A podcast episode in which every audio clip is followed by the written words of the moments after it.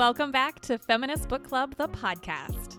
We're not just about feminist books, we are here for social justice, literature, and media in all its forms. But we do that through an intersectional feminist lens. Thanks for being here. Let's get started. Hey, y'all. Welcome to the podcast. My name is Nox Quiros. My pronouns are she, her, and hers. And today we are going to be talking about books that have helped us as educators format, d- develop, etc. our teaching. I'm an English teacher, so the fact that it took me so many words to say that, slightly concerned. um, but do you want to introduce yourself? My name is Caroline M. Watson, and I use she, her pronouns. I'm an educator. I've been teaching for as long as I've been a student in, in a lot of ways. Um, I'm a theater educator. So I've been teaching theater probably since I was about 17 years old. So my pedagogy and, and kind of knowledge and classroom management has developed a lot over the past over a decade. so I think it's so much fun to talk about education, especially in two different fields. I think it doesn't really matter what what a subject you're teaching. It all comes down to molding young minds at the end of the day. Yeah, I especially like that you talked you said um you've been teaching since you were 17, which one, that's awesome. And two, um I I personally have been teaching since last year. because I am a graduate student in a program with a teaching residency. So I'm like a teaching intern, but I'm still teaching. So technically, um, I taught for three months, went on medical leave, and then I'm going back again this August. As a graduate student, my teachers have been providing us with a lot of reading material. And it made me think more about there has to be books out there, you know, that are kind of like geared towards educators and then especially geared towards educators who want to develop a pedagogy that's more inclusive and equitable. And then my teachers kept talking about abolitionist teaching and restorative justice and i was like never heard of any of those things in my life. And so i had to go look up restorative justice in the classroom because i knew what it meant outside of the classroom but not like inside. Um abolitionist teaching wasn't a phrase I was familiar with. And then I found all these books and I'm like, oh my God, there's so much to check out. so I'm slowly but surely uh, going through like a list of books that I want to read that will hopefully help me develop that pedagogy that will best help my students. That's awesome that that was a, a focus of your teachers in school. So, do you have any any books that you've read that you think have helped um, develop your pedagogy in any way? For me, in particular, I'm coming from a place of teaching very young kids. Um, and that's kind of my forte and my just the age range I, I tend to work with a lot is like itty bitty bitty babies to, you know, second grade usually. I try to approach everything I do though in, in the classroom or in a classroom type space on the same level though. Um, a big thing for me in teaching and just talking to children in general is approaching things from an anti-adultist standpoint, meaning just children, young people have the same agency, have equal rights as as older people do and deserve to have their thoughts and their feelings heard in the same way that older people do. I found that it's that is not a, a popular school of thought and and uh, especially the western world sadly.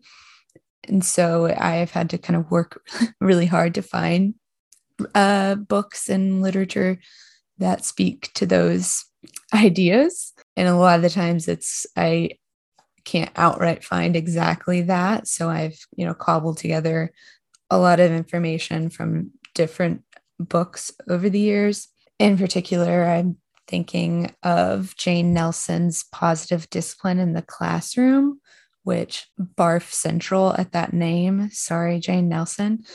Um, positive discipline is an upsetting title for me, but the concepts in that book uh, make sense about encouragement over rewards and encouragement over like telling someone they're doing something wrong, doing things that are developmentally appropriate for anybody and not just having things set straight for age groups and um, shutting people down if it's not going accordingly. That's that's been something that i've connected with a lot but i could go on about about that. A main thing for me has been pulling things from spaces that aren't just like this is a book about classroom management. That's changed the game for me especially in terms of working with young people and a creative setting and less of an academic setting I didn't even think about that, how it would probably differ based off age range, because I'm teaching middle school Mhm. with the potential to teach high school students. Um, if you know, I'm if somebody calls and they're like, "Hey, can you send Nox to set, uh, sub for high school today?" Mhm. Um, but I mainly primarily teach middle school. Last year I taught eighth grade and sixth grade, and this year I'm going to teach I think sixth and seventh.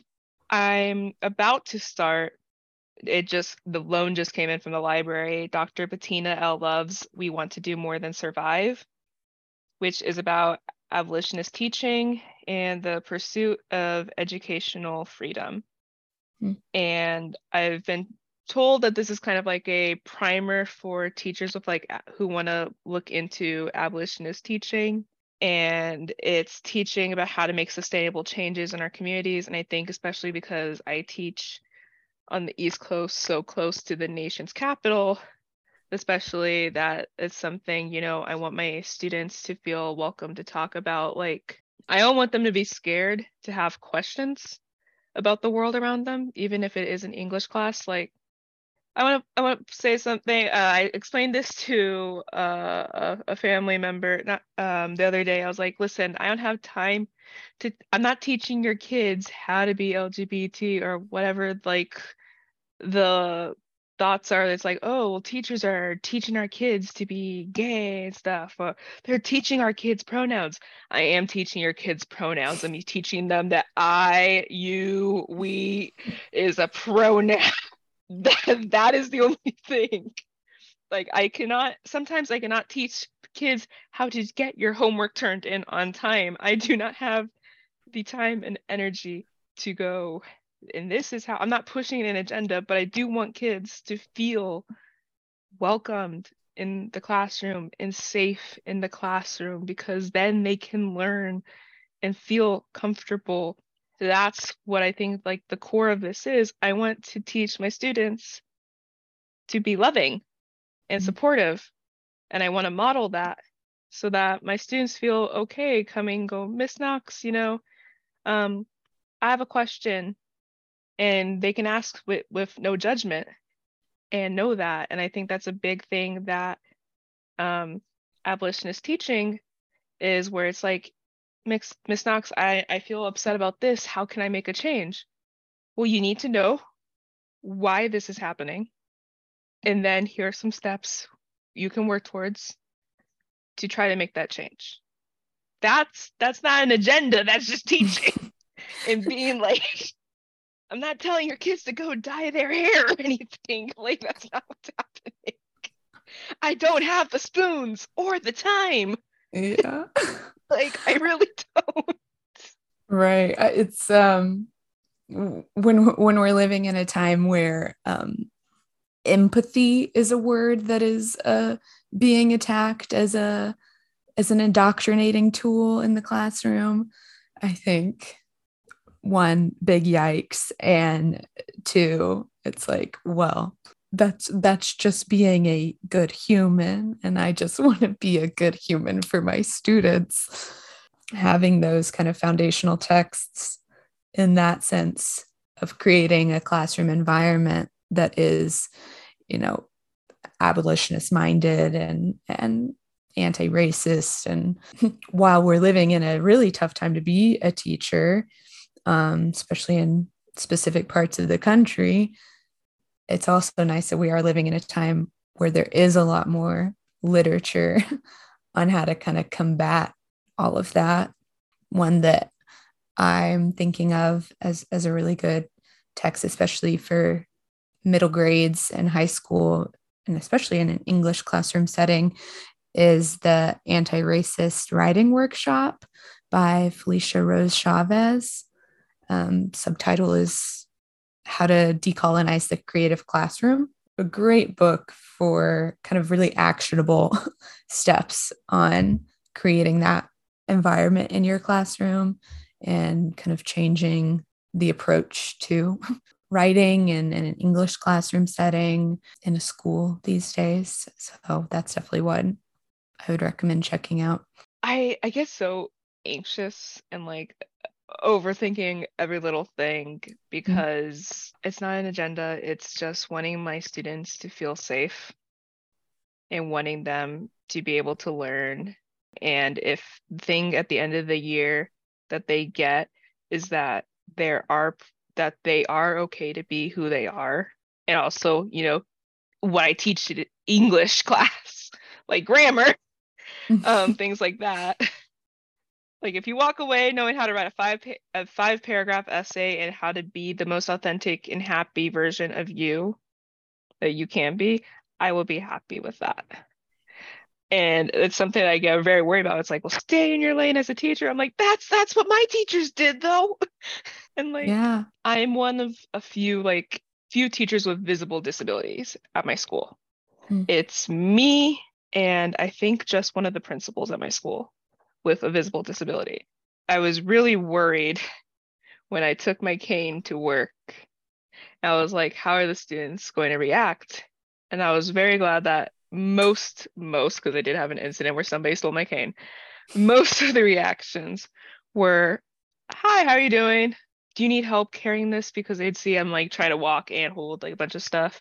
And then when I needed to use a wheelchair, um, for like the last half of me being there, oh, Miss Nox, do you want me to? Do you need help? Do you want me to hold this or just holding a door open? Things like that that's that's just the empathy that I'm looking mm-hmm. for like in the classroom and I've told them because obviously students will fight with each other why don't you all treat each other the way you treat me is it because I'm a teacher or is it because I'm disabled because y'all are very nice to me and I, I I'm not saying to not be nice to me please stay nice to me so why can't you extend that to each other and they'll like sit and I go I don't want you to just be nice to me because I'm disabled or just because I'm your teacher. I want you to be nice to me because I'm a person. And I want you to be nice to each other because you're people. I I I want you to treat each other with the same like, do you need help? Oh, how are you doing today? Kindness that you treat me. But at the same time, I want to make sure that I'm cultivating a classroom where that is you know, that's not just on them, that's on me as a teacher to make sure that the classroom that I have is welcoming to that. And there was a book, the one teaching related book I was assigned in my undergraduate was a book called Waiting for Superman How We Can Save America's Failing Public Schools. so it's based off of a documentary following five different kids trying to get into charter schools for a better chance um, at their education. My problem with this book, my problem with this book because it's been two years since I've read it. I'm still mad. Is that this book will start telling you America's public schools are set up and they are failing students. And then it will start talking trash about the people who didn't make it through the system. So it will start saying how, oh, and all of these dropouts are costing us money with their welfare and things like that or oh and all like the just taking up space and stuff like that. I'm like but you just said two sentences ago we have all these students who have to leave school because they need to work because there's not enough money for food and things like that or how be- there's classroom sizes are too big so there's not enough attention so students are falling through the cracks and they don't stay in school because of it.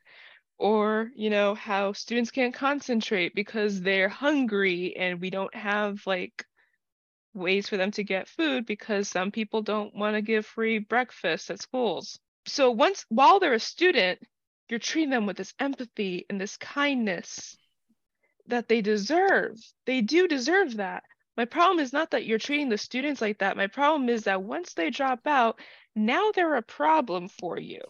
Hmm. But you can't critique a system. Say that this is how the system is failing students. This is what the system's leading the leading to. This is all the ways. That's what the entire book is about. All the failures in the system yeah. and how some schools provide solutions and like possible solutions. But then the minute they're no longer part of the system because of these issues now you're talking trash about them. Mm. And it made me really mad. And so I had an assignment where I was supposed to write about this book and what I got from it. It was supposed to be a 500 word paragraph just saying, What did I get from this book? It turned into a 3,300 word complaint where my teacher was like, Well, I know you read the book. You're like, What did I get out of this book? I got anger. Anger. I got anger. Yeah. Yes. So I think that people who come from more privileged areas may get something out of this book about informing their own pedagogy. The reason I say that is because the stuff that they mentioned like on an individual like teacher based level, yeah, duh, was that was at least that for me. But I also grew up, you know, I went to a Title One school. I grew up with classmates who didn't have lunch money or lunch at home for whatever reason or you know i grew up i grew up neurodivergent in the american public school system so to me it's like yeah i know these were solutions because i was the person who needed these solutions or mm-hmm. i was mm-hmm. friends with the people who needed these solutions if you grew up in an area where these were never problems in the first place and you're now moving to an area where these are issues I think that this is a book where you'll be like, ah, yes, but for the love of God, please don't talk about people who dropped out of school like that. It definitely does a bang up job of uh, pointing out a cyclical problem, but then also blaming the cycle simultaneously, which is like what um, it's like the critical thinking really stopped at a certain at a certain point there. You almost had it. you were so close. I mean, like literally, just the title of the book is a very savior, savior complex. Because uh, yeah, obviously that's a very important topic in in how poorly the public school system is set up in this country, especially in larger cities in the country and underfunded areas. Yeah, it's not not quite enough to just point it out anymore.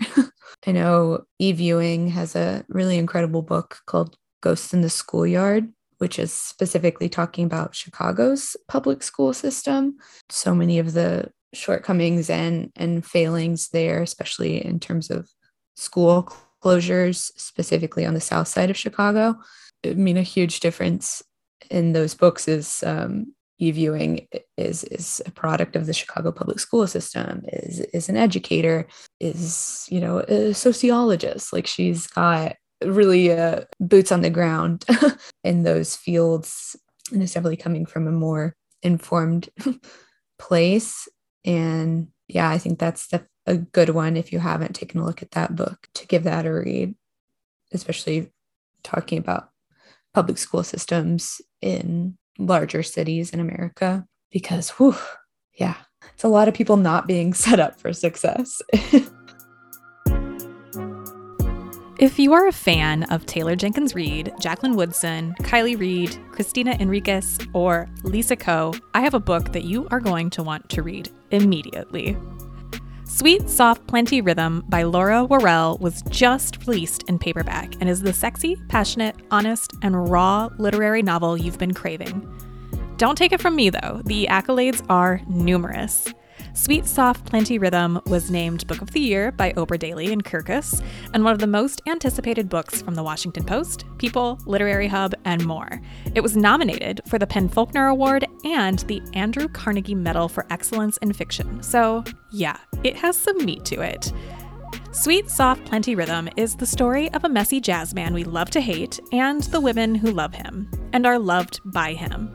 This isn't romance, but it's definitely romantic. This book is a real look at women's love, from family to friends to lovers to partners. It's a story about bad boys, about music, and about the multitudes of women's stories. So if you love multiple points of view in a literary novel, one that shows the messiness and the complications of love, and novels that really champion the stories of women, you can't miss Sweet, Soft, Plenty Rhythm by Laura Warrell, now available in paperback from Vintage. This is supposed to be talking about books to help us as educators, and this just turned into me getting mad.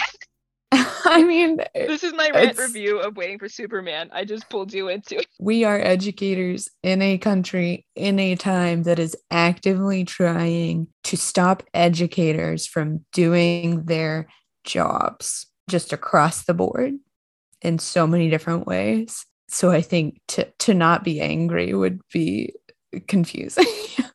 it is it's a, a very very strange time to to be an educator and having a teacher who is going out of their way to get get some sort of fundraiser and more access to books or have empathy be the you know core guiding light of the classroom is so important because it's just being actively fought against from so many different directions right now like no matter where you're teaching or what you're teaching unfortunately a guiding kind of principle for me when I'm teaching an after school program where I know that my students have been in their classrooms all day dealing with access barriers, dealing with teachers who maybe don't understand them, dealing with issues in their homes. As much as I want to have learning objectives and I want us to put on a show at the end of the year and I want you know, skills to be learned. My constant thing is I want to be a soft place for them to land right now. And if that means we spend the first 30 minutes, 40 minutes, whatever, the whole class talking about how our days went, then that's what we need to do today. If this one kid needs to step to the side and draw the whole time, then that's what they need to do today. Like, it is really easy to get caught up in different philosophies of education and and reading a bunch of different books at yeah at the end of the day it's just i mean depending on what you're teaching and what what the learning objectives are yeah you want to you want your kids to be able to do addition and write a sentence like obviously um, but you also just want to keep everybody okay because there's just so many things bombarding young people that are just make it so hard for them to just be okay. That's the best you can do at the end of the day. I I just want them to be okay because yeah. my sixth grade class, I feel like because I had one sixth grade class. It was the first class in the morning, and it wasn't an English class. It was more like a study skills like class. Um, so we always opened with CNN 10 that was like part of like the curriculum I was given is you start the morning with CNN 10, which back in my day, um, in 2017 was CNN Student News. They enjoyed watching it. Like they'd always go, the the guy they'd always call the guy in charge of it Mr. Clean. And then I remember one time he called himself Mr. Clean, and I kid you not, they screamed, screaming and pointing, and they're like, "You can't tell us to stop calling him Mr. Clean now." And I'm like, I will pause this and turn this off if you do not stop.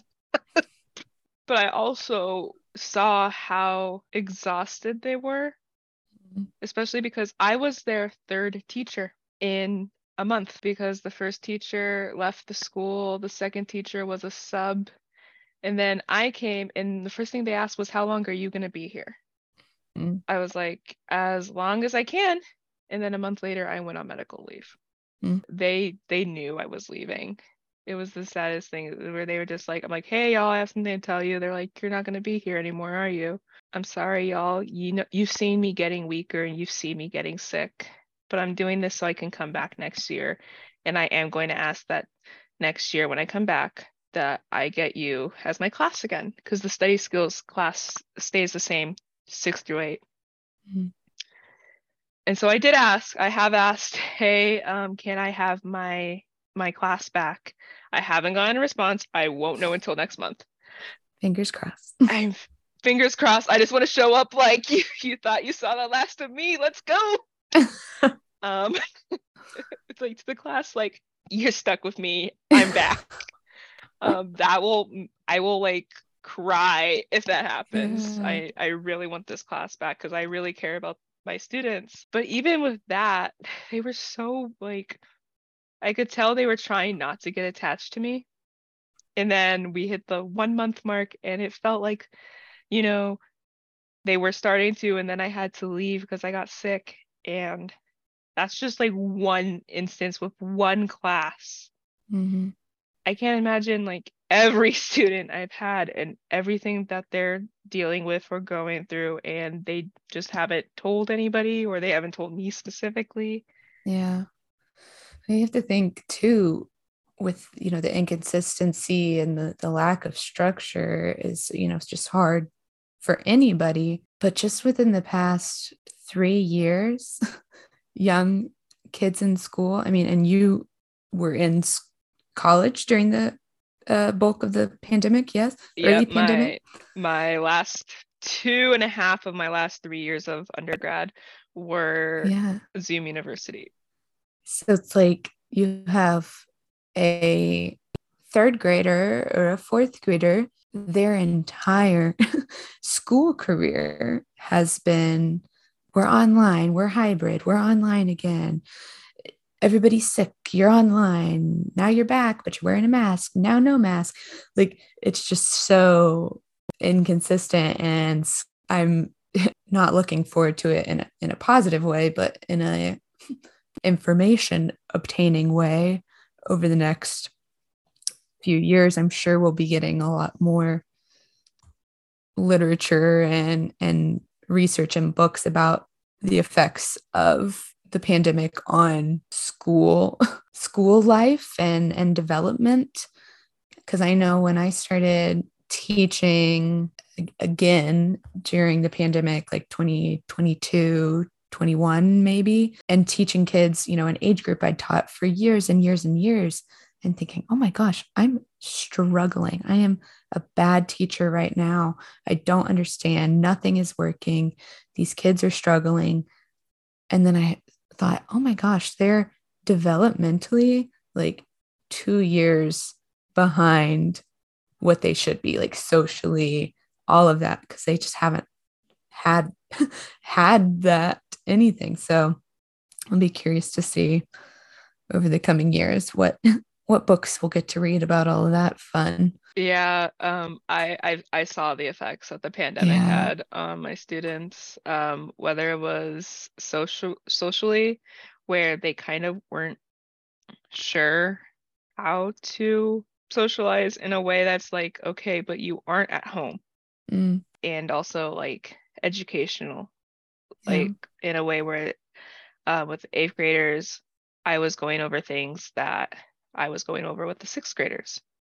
And it's not it's not their fault. Those kids were so smart.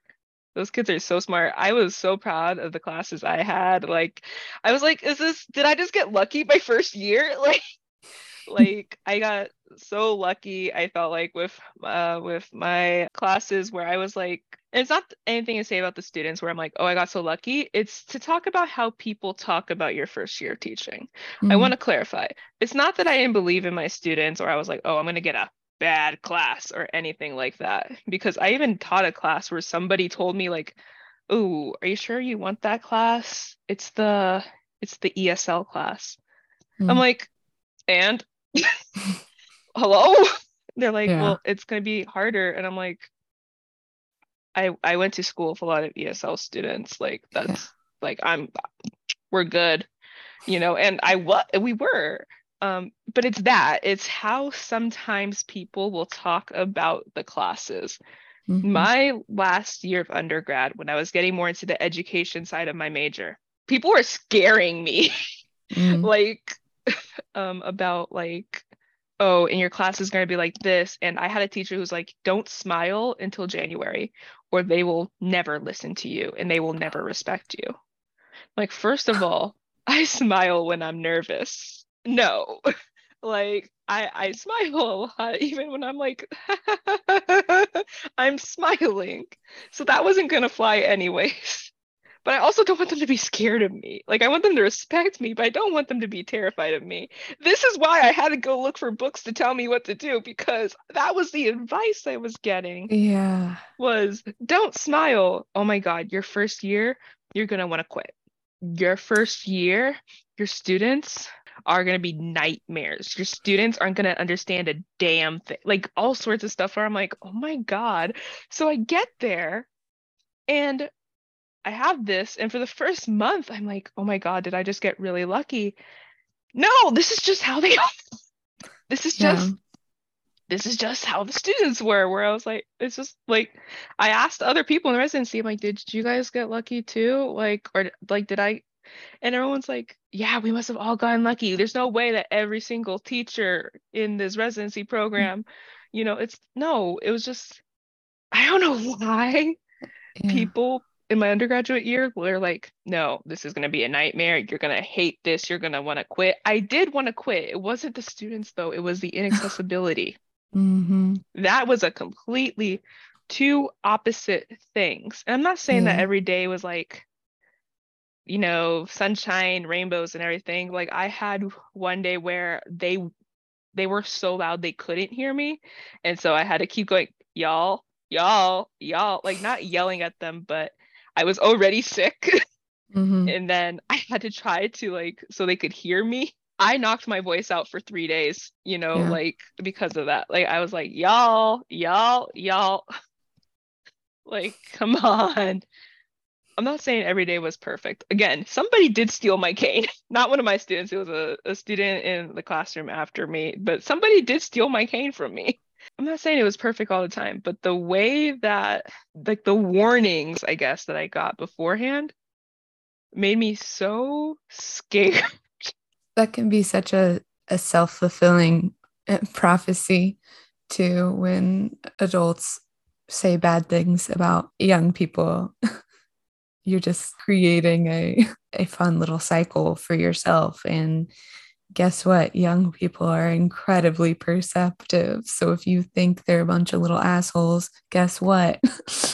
They know you think that. It's not going to work out in your in your favor to think that.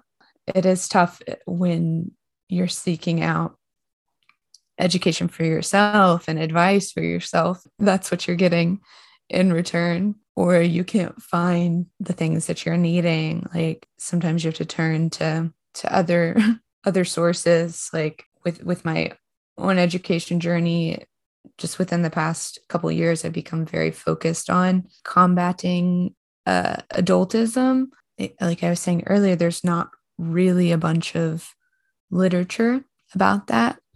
And so I've really gotten into looking at the UN Convention on the Rights of the Child, which shout out to the UN conventions on the rights of the child.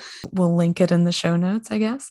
But it's an incredible treaty that, that was drawn up within the UN, basically stating that children are humans and they have rights. Guess who is one of two countries who haven't ratified the treaty? Oh my gosh, it's the United States of America. Wild. They don't believe half the country has rights. Why would they believe children do? Oh, Ex- well, boom. But do you think it is the only it is the only minority group that everyone has been a part of. So you would think we would all have a baseline understanding on how to treat young people. But because that we've been caught in such a cyclical pattern of young people being treated poorly, like they don't matter, um, like the world was not made for them, then those people grow up and say that's what was done to me so that's what i'll do to young people again and on and on.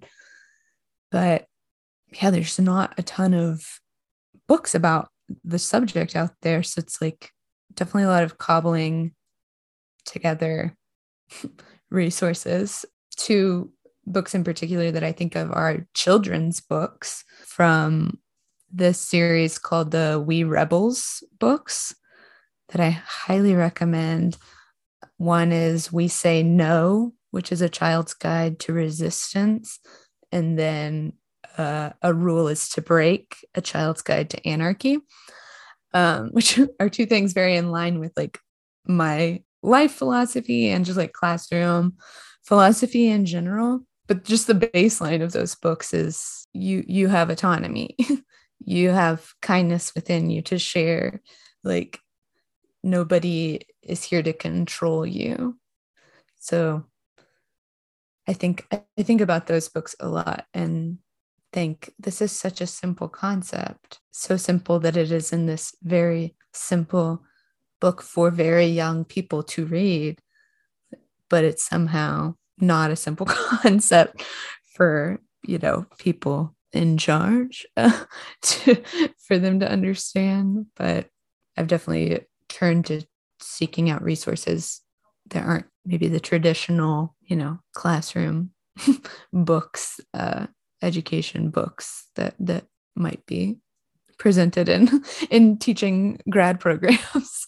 I uh one book um my friend recommended it to me is uh Bell Hooks's uh Teaching to Transgress Education as the Practice of Freedom. And it talks about you know using education and teaching students you know to transgress against racial sexual and class boundaries in order to achieve the gift of freedom that's quite literally the a quote from the synopsis i wasn't that deep that I, that's the book not me um, but i want them to do that I, I want them to go past the boundaries that the world has set for them but i also want them to go past boundaries that they have set for themselves. I, I also taught debate for the few um, weeks, months that was in the pro that I was teaching. I taught a debate club, um, had them all introduce themselves and things like that. And at first they were kind of joking, and finally I'm like, okay, I need y'all to listen to this. At the end of the day, what I want y'all to get from this club, and whether you do or not, you know what? Your parents paid for you to be here. So that's their money, you know? At the end of the day, yes, would I like you to learn debate? Yes. You know, I think the important thing about debate is is that you learn how to get information and to stand up for yourself and what you think. So that at the end of the day, no one can push you around and things like that, you know how to stand up for yourself. I also want you to know when you're wrong.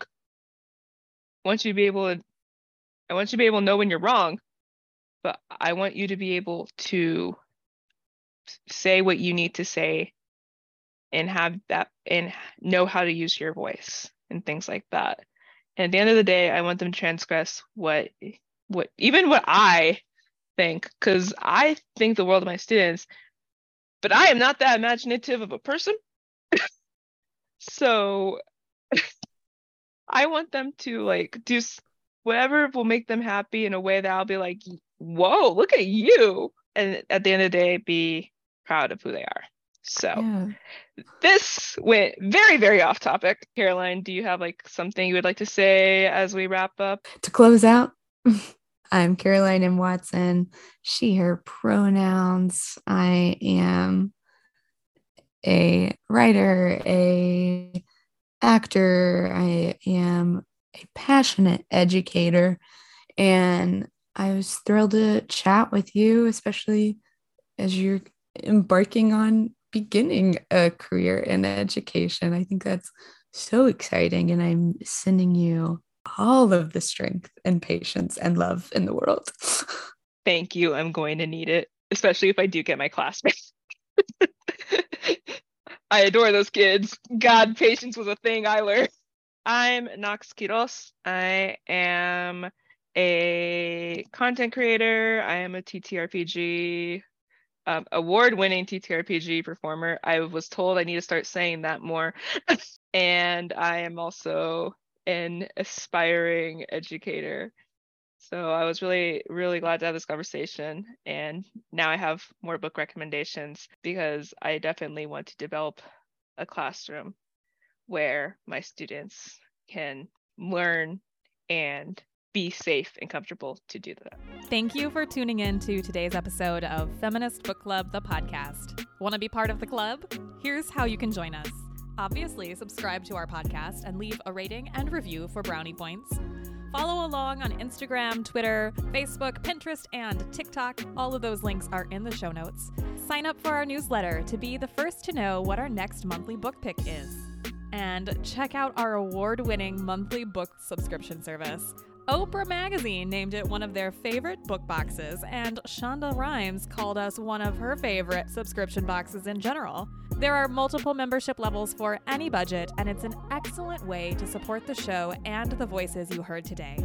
See you in the club. well-read woman is a dangerous creature, creature.